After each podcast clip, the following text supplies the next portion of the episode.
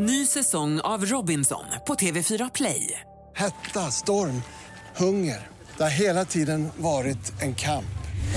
Nu är det blod och tårar. Fan, händer just det. Detta är inte okej. Robinson tjugo tjugofyra, nu fucking kör vi. Streama söndag på T V fyra Play. De ser väldigt vanliga ut. Lite bleka och prydligt klädda. Så beskrev regissören Ingmar Bergman sina demoner i S V T-dokumentären Bergman hundra år. Han var känd för att tampas med sina personliga demoner, som han kallade dem. På sitt sängbord, som tjugohundranio såldes på Bukowskis för hundratusentals kronor, klottrade han under nätterna ner ord som rädd, rädd, rädd, fasans natt och outhärdligt. Det var också Bergman som myntade uttrycket vargtimmen i och med sin film med det namnet från nittonhundrasextioåtta. Den inleds med förtexten: vargtimmen är timmen mellan natt och gryning. Det är timmen då de flesta människor dör, då sömnen är djupast, då mardrömmarna är verkligast. Det är timmen då den sömnlöse jagas av sin svåraste ångest, då spöken och demoner är mäktigast. Vargtimmen är också den timme när de flesta barn föds. Den värsta av Ingmar Bergmans demoner var katastrofdemonen. Den sa till honom att allt han skulle företa sig under dagen skulle, citat, gå åt helvete. Han hemsöktes också av rädslans demon. Den gjorde honom rädd för inte bara katter, hundar, insekter och fåglar, utan också människor och stora folksamlingar. Dessutom besattes han ibland av raseridemonen. Den sa han sig ha ärvt av sina föräldrar, och den gjorde honom till en argsint människa. Utöver dessa fanns de besläktade kontrolldemonen, pedanteridemonen, ordningsdemonen och punktlighetsdemonen, vilka han beskrev som jobbiga för hans omgivning, men de kunde också vara positiva för honom i arbetet. De hjälpte honom att föra produktionerna framåt. Demoner är ett användbart begrepp för att beskriva den ångesten som drabbar oss om natten, då det kan kännas som att det är onda andar som hemsöker en. Och föreställningar om sådana illvilliga entiteter har alltid funnits. Idag åkallar vi några av dem. Jag heter Albin Boman och det här är Podplays fruktansvärda monster.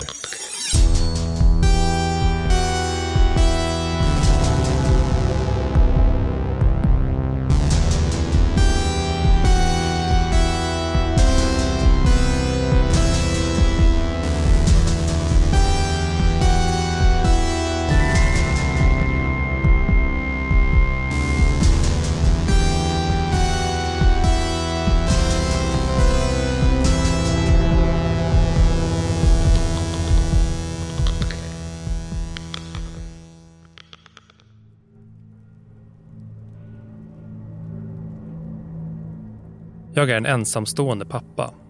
Min fru, eller exfru egentligen, är en narcissistisk galning som knappt kan ta hand om sig själv, än mindre ett barn. Så vår skilsmässa kom som en stor lättnad för mig. När vi hade separerat fick jag ensam vårdnad om vår son, som betyder allt för mig. Medan jag och min exfru fortfarande var gifta, klagar hon ofta på att jag tillbringade för mycket tid med honom. Att slippa ha henne här i huset, eller för den delen i mitt och min sons liv, har många fördelar. Men också en del nackdelar. Jag jobbar mycket, så jag får ofta anlita en barnvakt eller ringa mina föräldrar och fråga om de kan passa min son. Jag försöker alltid med mina föräldrar först. Men då och då så måste jag förlita mig på Madde. Den enda barnvakten som kan hjälpa till med kort varsel. Jag har väl aldrig riktigt gillat Madde. Jag upplever henne som oansvarig. Hon brukar för det mesta sitta med telefonen snarare än att vara uppmärksam på min son. Och varje gång jag kör upp med bilen på uppfarten till huset så tar de sina grejer och sticker ut genom bakdörren. Så jag önskar att jag hade kunnat få tag i någon annan. Men ikväll var hon den enda som kunde. När jag väl kom hem sent från jobbet och ropade på henne efter att ha klivit in i hallen fick jag inget svar. Jag tänkte att hon hade gått ut bakvägen igen. Jag gick in i vardagsrummet och såg min son stå högst upp i trappan till övervåningen. Hej grabben, sa jag och såg att han hade ett konstigt ansiktsuttryck. Är det något som har hänt? Jag hade en mardröm, sa han och sprang ner för trapporna och kastade sig i min famn. Den var så läskig, fortsatte han. Vad hände i drömmen? Frågade jag medan han kramade om mig hårdare. Jag gick upp för att gå på toaletten och då hörde jag hur Madde nynnade ner från nedervåningen. Så jag tjuvkikade uppe från trappan där hon inte kunde se mig. Hon satt där nere i köket och gjorde sina läxor. Efter en stund så öppnade skafferidörren bakom henne, men hon hade hörlurar på sig så hon hörde inte det. Och ut från skafferiet kom en naken monsterman med, med små svarta ögon, sa min son med darrande röst. Jag bad honom fortsätta. Ja, Monse tittade på henne länge och sen så vinkade han mot det stora skåpet i vardagsrummet. Skåpet öppnades och ett annat monster kom ut. Men hon var så fokuserad på sina läxor och hörde ju inget och det var mörkt också så, så märkte inte honom heller. Monstermännen tittade bara på henne och sen så vinkade de mot fönstret och från bakom gardinen kom ett annat monster fram. Madde såg inte honom heller. Och sen vinkade de mot dörren till källaren och därifrån kom två monster till.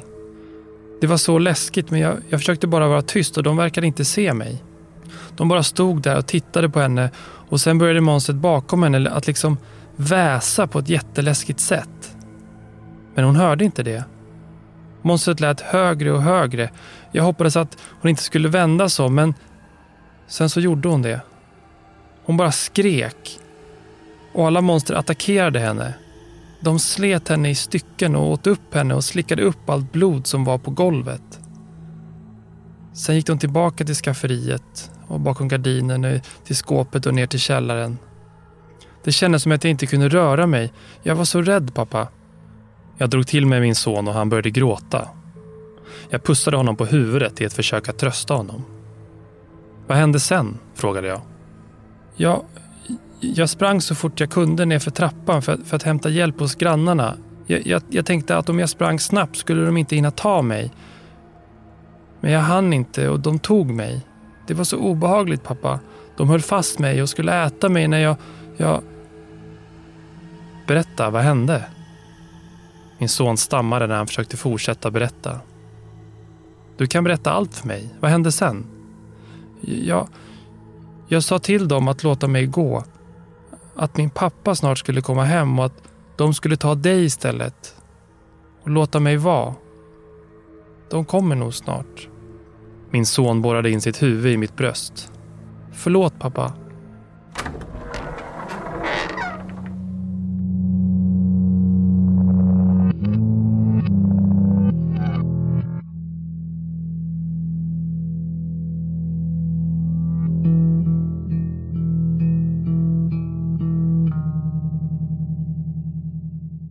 Demon är ju egentligen ett gammalt grekiskt ord. Daimon, som är ett slags ett övernaturligt väsen, kanske lättast att säga det som. Det här är Tommy Kuusela. Han är doktor i religionshistoria och ena halvan av podcasten När man talar om trollen. Till vardags arbetar han också på Institutet för språk och folkminnen i Uppsala. Han säger att den gamla tidens daimoner inte nödvändigtvis var ondskefulla, även om somliga av dem kunde ha illvilliga drag. Många av dem kunde användas till gott och fungera som inspiration. Det fanns med andra ord ett väldigt brett spektrum av daimoner i Grekland.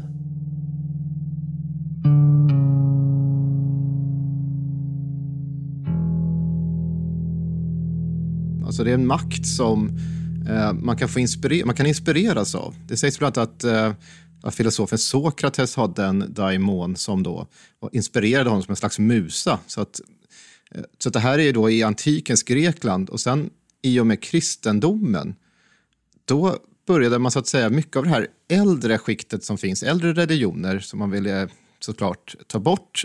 Eh, och då användes det här ordet daimon i ett helt annat syfte. Då blev det helt plötsligt någonting väldigt negativt, en negativt laddad kraft. Alltså som ett slags väsen som kan tränga in i den här världen och påverka den.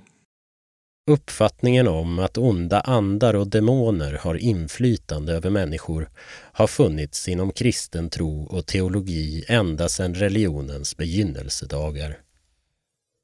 I den tidiga judendomen beskrevs Satan som underlydande gud, men i och med kristendomens födelse började djävulens inflytande att växa.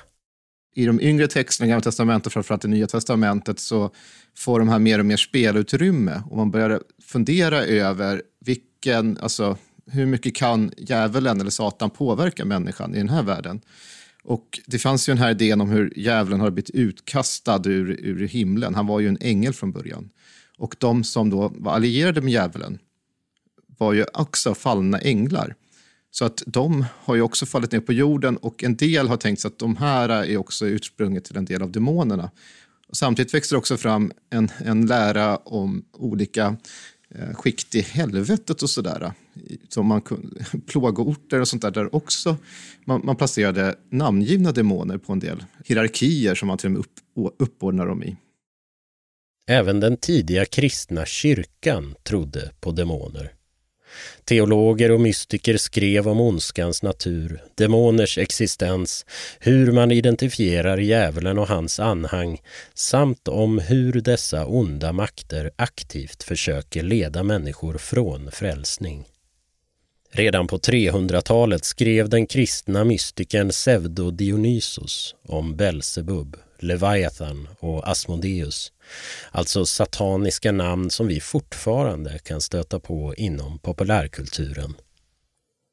Många gånger ansågs dessa namn vara pseudonymer till Satan, men somliga beskrev dem istället som egna entiteter som var en del av Satans anhang, som ett slags generaler i helvetet. En del av de här demonerna eh, liknas vid alltså de här dödssynderna, att de har olika sådana eh, delar som de liksom står för. Men poängen är att de ska in och frestar människan på olika sätt och liksom försöker förleda oss in i synd till djävulen. Så det, det är väl den stora, stora funktionen hos dem. Sen finns det olika demoner som vänder sig beroende på vilken sån här lärd man man går till, som har kategoriserat de här demonerna att de vänder sig till olika typer av människor och att de gör det på olika sätt.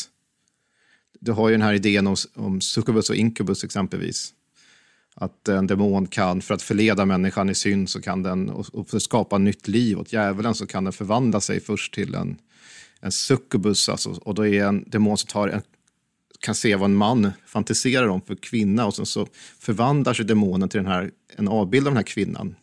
Och, och då ligger de med varandra. Och då får ju den här demonen säden i sig från människan.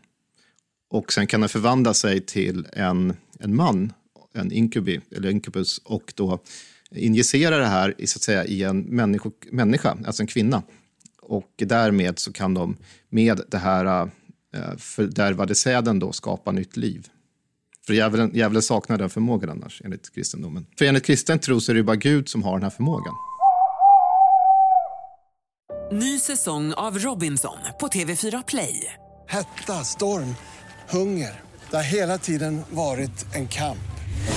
Nu är det blod och tårar. Fan, händer just det. Detta är inte okej. Okay. Robinson tjugo tjugofyra, nu fucking kör vi. Streama söndag på T V fyra Play. Ett poddtips från Podplay.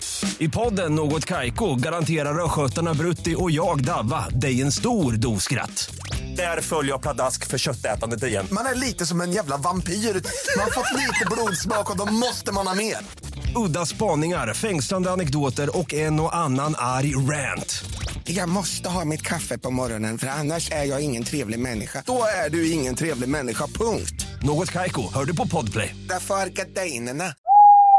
Dessa idéer levde vidare in i häxprocesserna, där teologer och häxjägare beskrev hur de som stod anklagade för trolldom hade påverkats av Satan och demoner. Här i Sverige användes dock inte begreppet demoner i så stor utsträckning, utan det var snarare småjävlar som man pratade om. Men kyrkan demoniserade även äldre tiders gudar och gudinnor ur till exempel asatron. Likaså utmålades folktrons väsen som en del av djävulens anhang. Slutet av sextonhundratalet och början på sjuttonhundratalet, och framförallt då där när man började när det stora oväsendet, trolldomsprocesserna var i Sverige, då ställdes ju en del människor inför rätta för att de påstods ha haft sex med skogsrået eller näcken. Och en del blev ju avrättade för detta också i Sverige. Och det här är ju för att man då, i, ur ett kyrkligt och juridiskt perspektiv så fanns det då inte eh, något skogsrå, det fanns ingen näcken. Däremot fanns djävulen. Och vad de här människorna där erkänt, det var ett djävulsförbund. Så det blir som en slags demon för då kyrkan.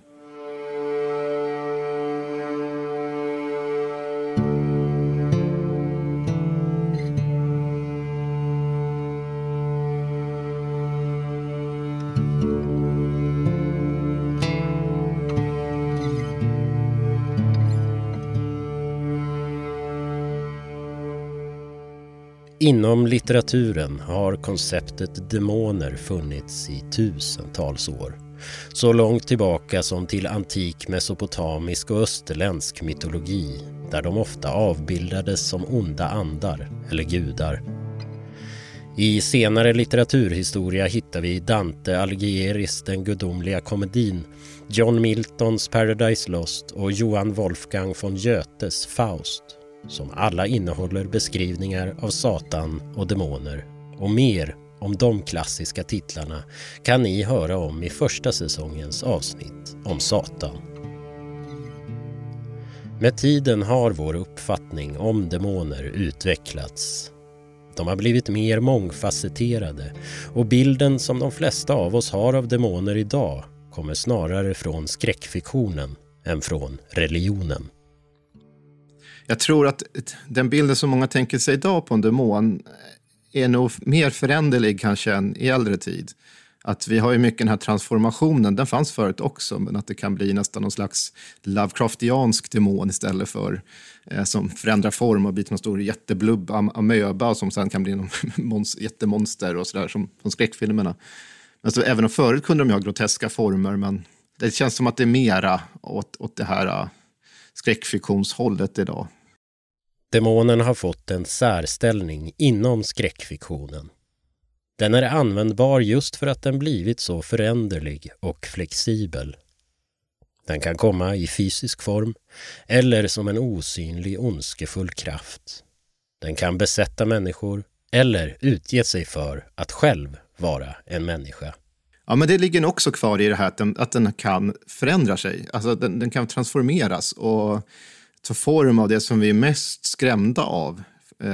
Så det är ju ett ganska effektivt medel.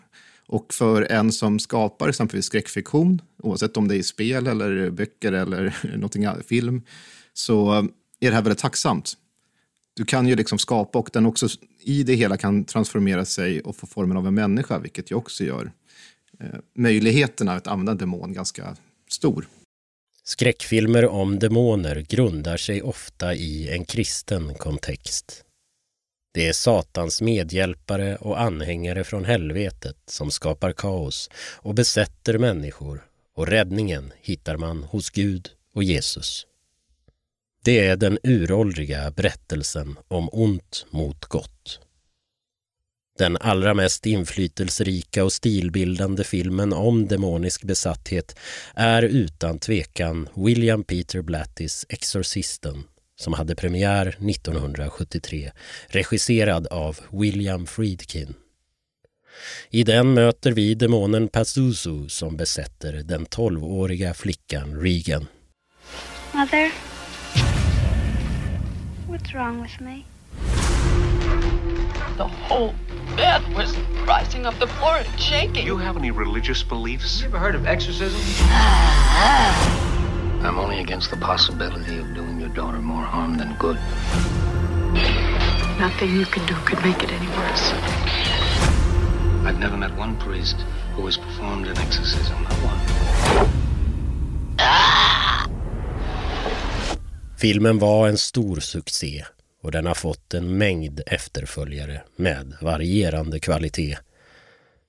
Den senaste i raden är The Pope's Exorcist, i vilken Russell Crowe spelar fader Gabriele Amorth som undersöker en besatt ung pojke och avslöjar en konspiration som Vatikanen velat hålla hemlig. För att kittla biobesökarna ytterligare marknadsförs den som baserad på verkliga händelser, och ja, Gabriele Amorth fanns i verkligheten. Han var Vatikanens främsta exorcist, och han hävdade innan sin död tjugo sexton att han under sitt liv utfört hela sextio tusen andeutdrivningar. Han påstod att han pratade med djävulen varje dag och att den lede svarade på italienska. Dessutom sa Gabriele Amorth att Satan ockuperade Vatikanen och att de som var besatta av honom kräktes glassplitter och järn. Han var också filmintresserad och god vän med Exorcisten-regissören William Friedkin. Exorcisten var i själva verket en av Gabriele Amorths favoritfilmer. Men The Pope's Exorcist verkar inte mottas med samma entusiasm av Vatikanens nuvarande exorcister. När trailern till filmen släpptes skrev föreningen The International Association of Exorcists i ett pressmeddelande att filmen verkar vara opålitligt pretentiöst splatter. De menade också att The Pope's Exorcist tycks ifrågasätta vem som är den riktiga fienden, om det är djävulen eller i själva verket kyrkan. Father Gabriele Amorth. On the night of June fourth, you performed an exorcism. That was not an exorcism. Det är mer regel än undantag att dessa filmer om demonbesatthet strösslade med inverterade kristna symboler är baserade på verkliga händelser. I The Exorcism of Emily Rose från tjugo noll fem får vi följa rättegången mot en präst som anklagas för vållande till annans död efter att en ung kvinna avlidit i samband med en exorcism. Emily had epilepsy. Father Moore's beliefs are based on superstition. Did Father Moore ask you to give her any medical help? I couldn't help her. Why couldn't you help her? Because there are no injections against the devil. Även denna film är baserad på verkliga händelser. Emily Rose hette i själva verket Anneliese Michel och föddes nitton femtiotvå i Bavaria i Västtyskland, där hon växte upp i en djupt religiös katolsk familj. Hon dog som tjugotreåring efter att ha utsatts för en flera månader lång exorcism. Här kommer en ljudupptagning från demonutdrivningen. Ja,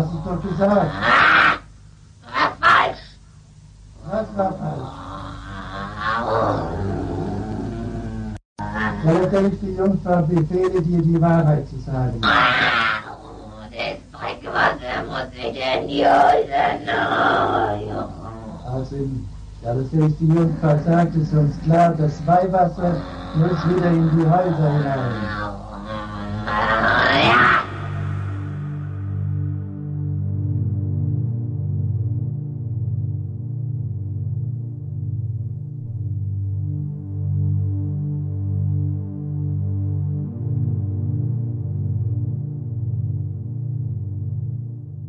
Det hela började en dag när Anneliese var i skolan. Plötsligt såg hennes klasskamrater hur hon segnade ihop och svimmade. När de fick liv i henne var hon inte längre sig lik. Hon verkade förvirrad och avstängd. Hon vandrade osaligt omkring som om hon var i trans. När det här märkliga anfallet bedarrade mindes hon ingenting av händelserna. Ett år senare var hon med om en liknande episod.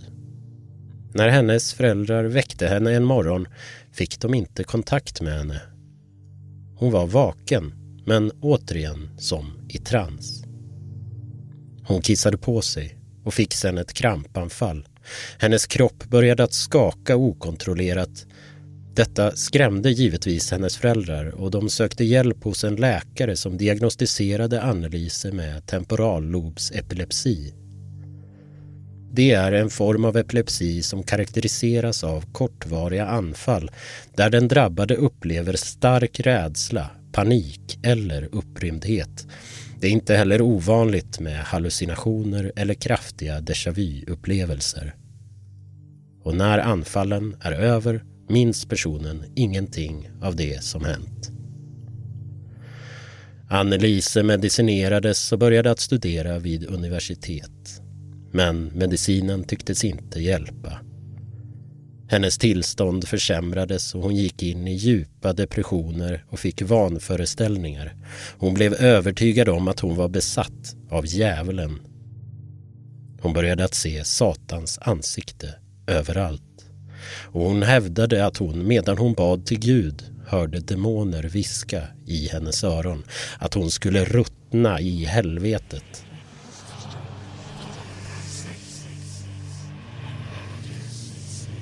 Hon slutade att äta och blev allt mer våldsam. Hennes föräldrar sökte hjälp både hos läkare och hos katolska kyrkan, för även de började nu misstänka att deras dotter plågades av något demoniskt. Kyrkan avfärdade dock deras oro och hänvisade till sjukhuset istället. Men inte heller där fick de den hjälp de behövde. Ny säsong av Robinson på T V fyra Play. Hetta, storm, hunger. Det har hela tiden varit en kamp. Nu är det blod och tårar. Fan händer just det. Det är detta inte okej. Okay. Robinson tjugo tjugofyra, nu fucking kör vi. Streama söndag på T V fyra Play. Ett poddtips från Podplay. I Fallen jag aldrig glömmer djupdyker Hasse Aro i arbetet bakom några av Sveriges mest uppseendeväckande brottsutredningar. Går vi in med hemlig telefonavlyssning och då upplever vi att vi får en total förändring av hans beteende. Vad är det som händer nu? Vem är det som läcker? Och så säger han att jag är kriminell, jag har varit kriminell i hela mitt liv. Men att mörda ett barn, där går min gräns. Nya säsongen av Fallen jag aldrig glömmer på Podplay. Annelises tillstånd fortsatte att försämras. Hon blev periodvis överaktiv. Hon åt spindlar och bitar av träkol. Hon bet huvudet av en död fågel och slickade upp sitt eget urin från golvet.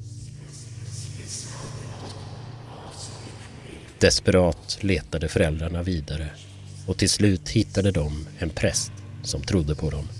Ernst Alt hette han, och han har senare i rättsliga förhör berättat att när han för första gången såg Anneliese kunde han svära på att det där inte bara var en epileptisk flicka. Det fanns något mer inuti henne. Ernst kontaktade biskopen Josef Stangl och bad om tillstånd att utföra en exorcism. Josef gick efter en del övertalan med på detta och gav prästen Arnold Renz medgivande att påbörja en andeutdrivning med förbehållet att den skulle utföras under total hemlighet. nittonhundrasjuttiofem påbörjade Arnold Renz tillsammans med en annan präst exorcismer på Anneliese och dessa fortsatte i flera månader. Under andeutdrivningen, har prästerna hävdat i efterhand, talade hon med olika röster och verkade ha övermänsklig styrka. Den första juli nittonhundrasjuttiosex dog Anneliese, tjugotre år gammal.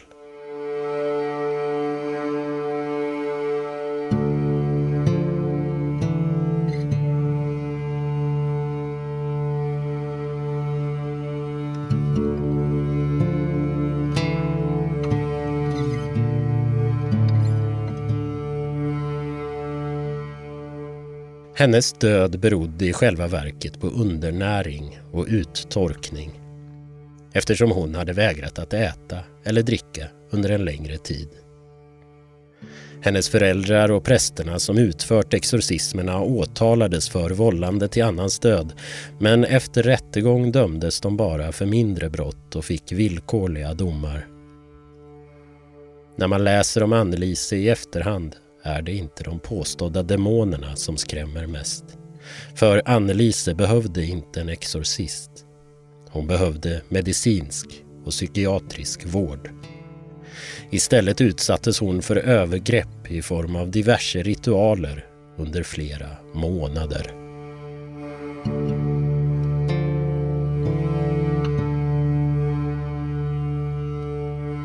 Det finns ju faktiskt i katolska kyrkan och i ortodoxa finns det exorcister kvar.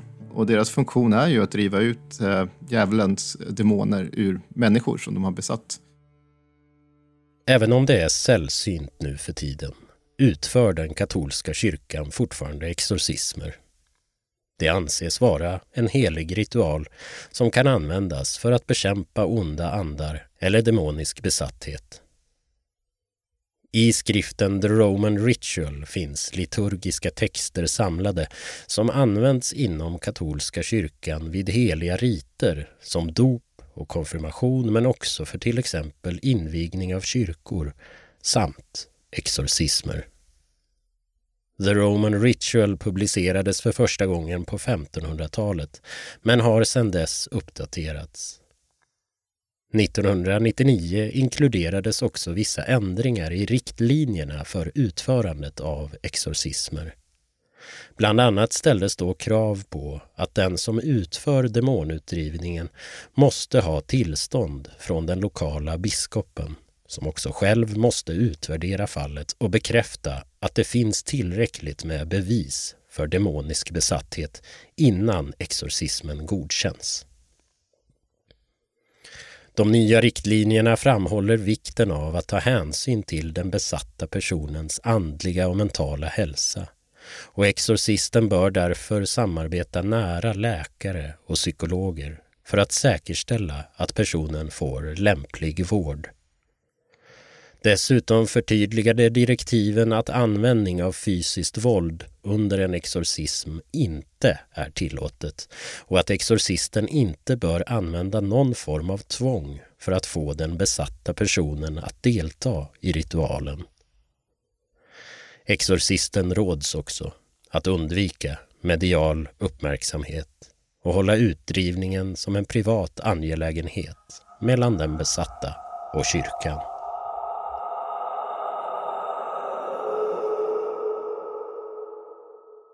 Polen har kallats för The Exorcism Capital of Europe.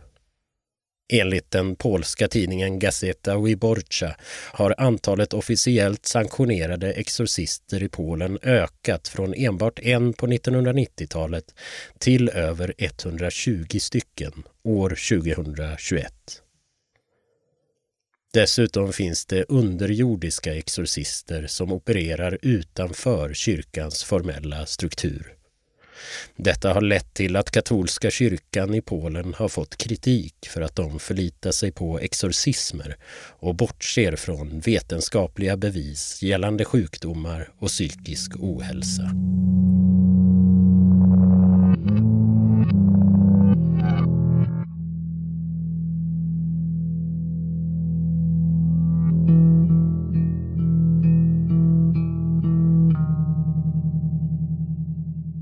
Naturligtvis finns det skräckfilmer där demoner inte har med kristendom att göra. Det finns författare och regissörer som låter bli att blanda in Jesus och Gud i sina besatthetshistorier. Bland annat Mats Strandberg, som i boken Hemmet låter demonen vara fristående från religion. Handlingen är förlagd till ett demensboende där något okänt rör sig mellan avdelningarna. En ond kraft som besätter de gamla människorna som bor där. Man kan också hävda att Stephen Kings The Shining handlar om besatthet. Även om vi kanske inte möter en uttalad demon så förändras huvudkaraktären Jack Torrance när han äntrar The Overlook Hotel. Andra icke-kristna titlar om demoner värda att nämna är till exempel Hereditary, vars demon Paimon är hämtad från okulta traditioner. Eller Hellraiser med sina B D S M-doftande cenobiter. I Paranormal Activity-franchisen förekommer det för all del vissa symboler som kan kopplas till kristendom, och det har hänt att personer bett till Gud eller försökt att ta hjälp av en präst. Men kortfattat kan man säga att de demonerna verkar bortom kristen tro. Och sist, men absolut inte minst, Sam Raimis Evil Dead från nittonhundraåttioett. I hela den serien av filmer pratas det mycket om helvetet, men där är det inte vigvatten, biblar eller krucifix som hjälper mot demonerna, utan motorsågar. I fear that the only way to stop those possessed by the spirits of the book is through the act of bodily dismemberment.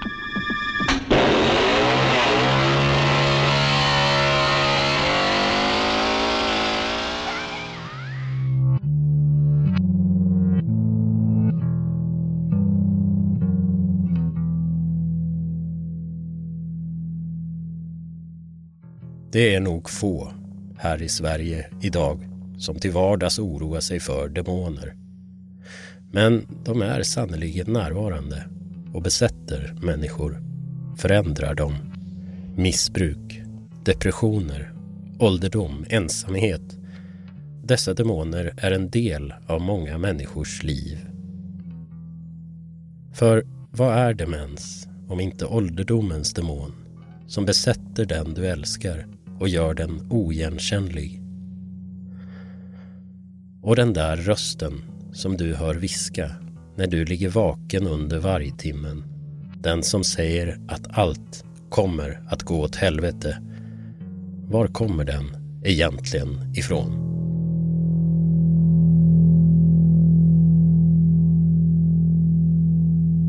Du har lyssnat på Podplays fruktansvärda monster, producerat av mig, Albin Boman och Viktor Mejdal. Följ oss gärna på Instagram under fruktansvärda monster. Tack för att du har lyssnat.